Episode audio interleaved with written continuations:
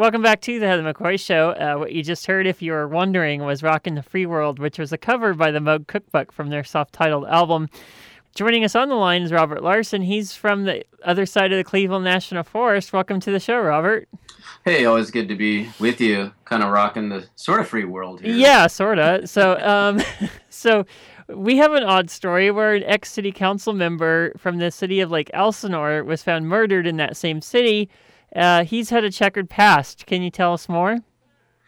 Yeah, he seems like one of these uh, colorful uh, politicians who uh, involved in a lot of shady deals. But uh, the guy, uh, George Alongi, is his name, 77 year old man, and he uh, was removed from office uh, a few years back after he was found guilty on some uh, charges of, they didn't call it, uh, 14 charges of misconduct. And uh, so a judge ordered him removed, and he, uh, a few years later, um, ran for a seat on the water district, which he won. And then he said that sort of vindicated him and that he even though he was found guilty on these charges, that well, people voted me back in, so I, am really not a bad guy or something. But he, uh, he had this real colorful past, and he would burst into council meetings yelling at uh, people there, and he uh, one of the things he got he was found guilty of, or led to his removal from office, was that he was voting on. Um, uh, something to do with redevelopment in the city, and he had connections with uh, the uh, things he was voting on, and so which is not uh, not really kosher. Uh, no, it, it, you know, in the corporate world, that's called synergy, but you know, in city government, that's corruption. Yeah, yeah. So um, it, it just uh, he almost reminds me of one of these uh, kind of you know Bob Dornan type of characters, really uh, kind of uh, loud and boisterous, and uh, always uh, ah, I'm gonna just keep on fighting and blah blah blah, and uh, I'm, I'm you know this kind of thing. And I'm sure you have other politicians at the local area, at the local level there in in your area, right? Oh yeah, there's tons of them over here. But the, yeah, when he was reelected the water district, it just reminds me of uh, Russell C. Parris, who was he was a water district guy in Westminster, and he was also part of the city council, I believe. And you know, he, he, I think people just like click boxes that their names sound pleasing. I don't think that's really a vindication that he was okay.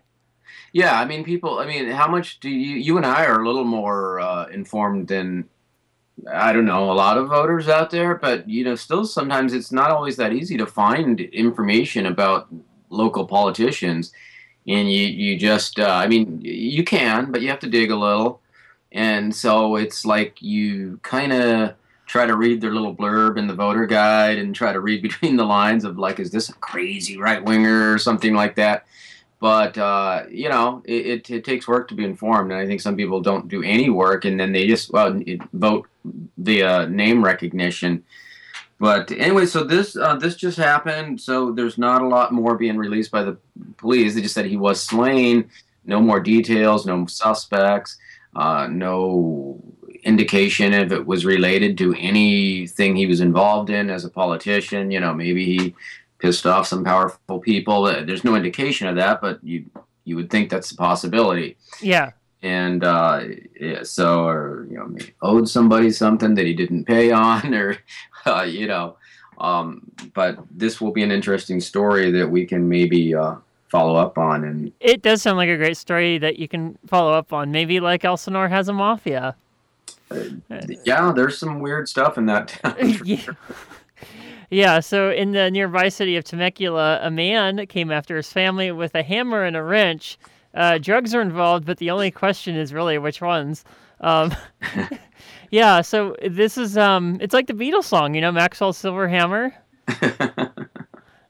yeah, uh, I mean, we're, we're laughing, but it's just like, yeah, they're just I don't know. I just I, I feel compelled to kind of report these stories with you about Temecula, Murrieta, and so many people move out here because they think they're avoiding all the nastiness of the big city and its low crime and uh, you know the kind of bedroom community. And it's uh, there's there's a lot that goes on here that's really unsavory. So- and this was yeah. Um, they're just saying the police are saying he was under the influence of uh, of a controlled substance. They're not going uh, much further than that. My my uh, bet would be crystal meth. Uh, but it's possibility. I don't know uh, something angel dust or something like that. I don't know. People still do angel dust, I don't know. but uh, he was. Uh, yeah, they they got a call. He came out and he was uh, threatening or, or his mother and his brother, his ten year old brother, with these uh, tools. He had a hammer and a wrench, and I know that always seems kind of weird when people are uh, just kind of grabbing blunt objects like that. And uh, uh, so the, the anyway, the police came and they uh, zapped him with stun guns, and uh, that didn't seem to stop him. And uh, they shot him with a uh, pepper ball device, which sounds really unpleasant. No, yeah, that doesn't sound like a fun day. and uh, they had to. Uh, he uh, once they finally subdued him, he was pretty messed up, and a couple of deputies suffered some injuries, and the suspect uh, had to be sent to the hospital before he could even be um, sent to jail.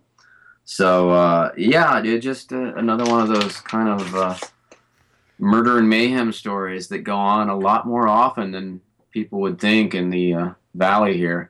Yeah, I haven't been part of Dare in a long time, but that sounds like a multiples of drugs. So it seems like there's more things going on than just crystal meth. But well, you know, it seems like it's one of those things where the guy has this sort of extra strength and this sort of no fear uh, kind of uh, um, nature about him yeah, that Yeah. is really bad to be like that when cops are around. Uh, you it usually ends up quite poorly for you.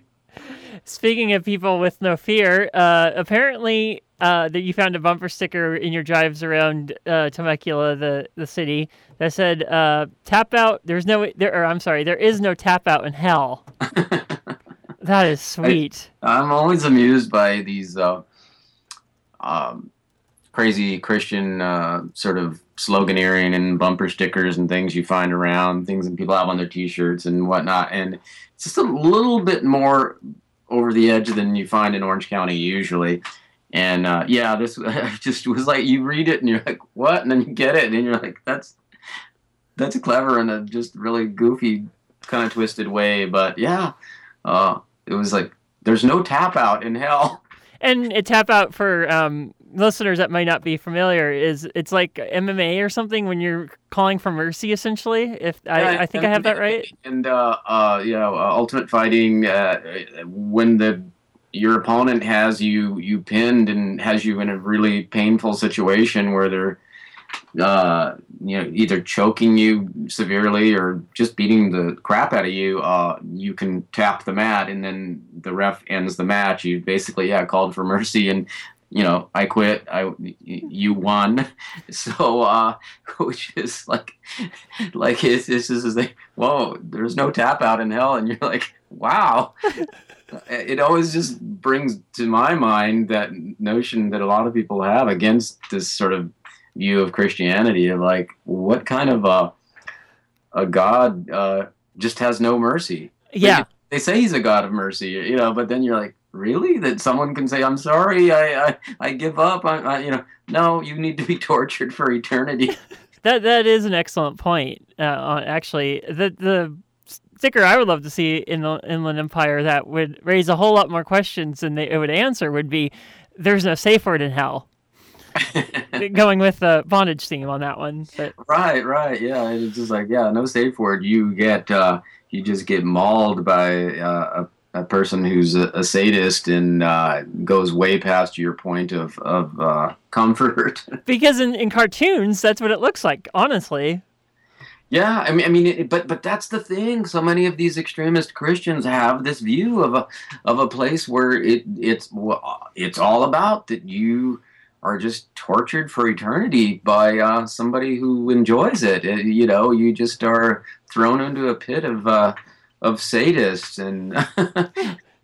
and, and there's no yeah no tap out there's no oh well eventually you'll die from injuries it's just like no just goes on forever and like and just how twisted that is and how you would sort of like have so many weird uh, beliefs about this world you actually live in and, and your behavior and the way you, you operate in this world would be so twisted by believing that there is a very real afterlife that is like that. Yeah, yeah. Well, fortunately, we have a tap out. It's called the top of the hour. Um, so thank you for joining us from the other side of, of the Cleveland National Forest, Robert Larson. Until next time. Okay, tap out. okay, tap out. This is the Heather McCoy Show.